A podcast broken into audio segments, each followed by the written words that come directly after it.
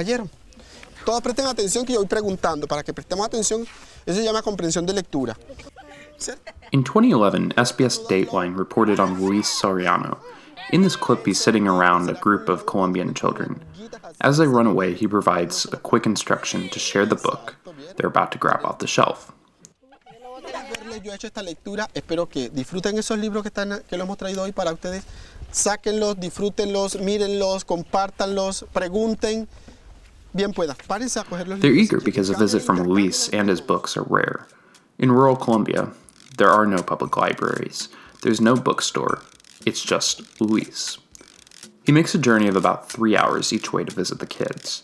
Because of the landscape, Luis can't simply drive to bring the books to the children, and it's not easy to just carry 120 books on your back. That's where Alfa, his humble donkey, comes in. The six hour daily journey, books and all, is made by the Biblioburro, or donkey library in Spanish. Most of the children receiving these books have never owned a single book at home, and that's a pretty sobering thought. If you think about the first book you can remember owning, mine was The Giving Tree. Your proximity to the nearest public library, for me it's the Annette Library, or your nearest bookstore, it's Indigo. It's kind of far, but that's beside the point. Sir Ranulph Fiennes said, There's no such thing as bad weather, only inappropriate clothing. And I think the same can be said of transportation. In a city like mine, Toronto, a donkey doesn't do a whole lot of good. Even Luis admitted he's eager for more modern luxuries like Kindles and iPhones. He says, We need development. We can't be left behind. But for now, his focus is on getting these kids basic literacy and learning about the world around them. And for that, the donkey is the perfect tool for the job. Welcome to Mass Transient, a show about moving people and things.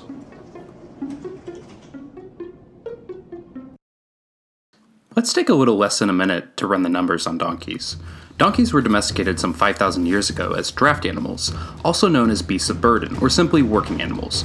Others in this category include oxen, mules, llamas, camels, and many others. It's hard to put a number on how many are specifically used for transport, but some 44 million donkeys exist in the world, 96% of those just existing in the developing world.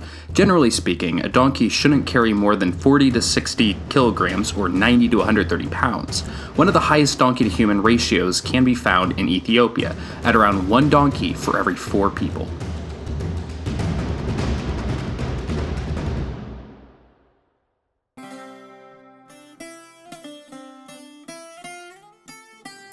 The thing that'll draw you to Hydra is not a museum. There's no world famous university, and it lacks the historical ruins that might bring you to, say, Athens. Greece is famous for its islands, one after another, gorgeous vistas, picturesque town centers, and ports. What will bring you to Hydra is not what it has, but what it doesn't.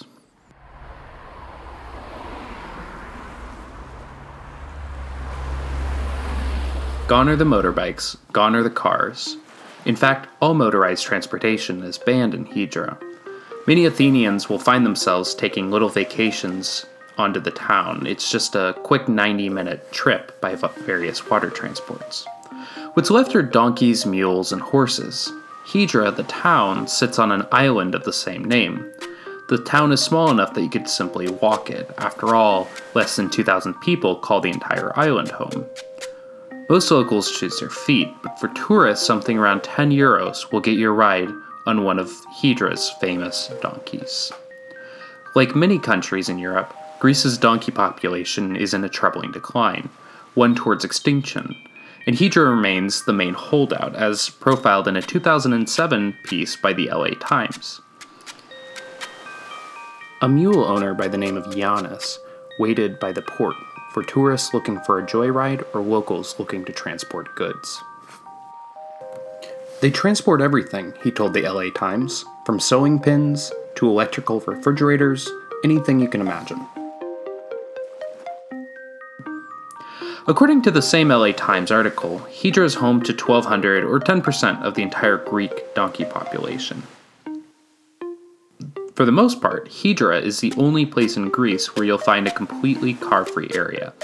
Lindos, another area, makes it difficult with its narrow roads, though cars still do exist, and Mount Athos does have a ban, but it has exceptions for specific religious groups. Something so unfamiliar to most of us as just walking and using donkeys is a staple of life in Hydra. As the mayor in 2007 said, without these sympathetic animals, I believe it would be impossible for us to live. All transportation, from people to the materials needed to build a house, are done with these animals.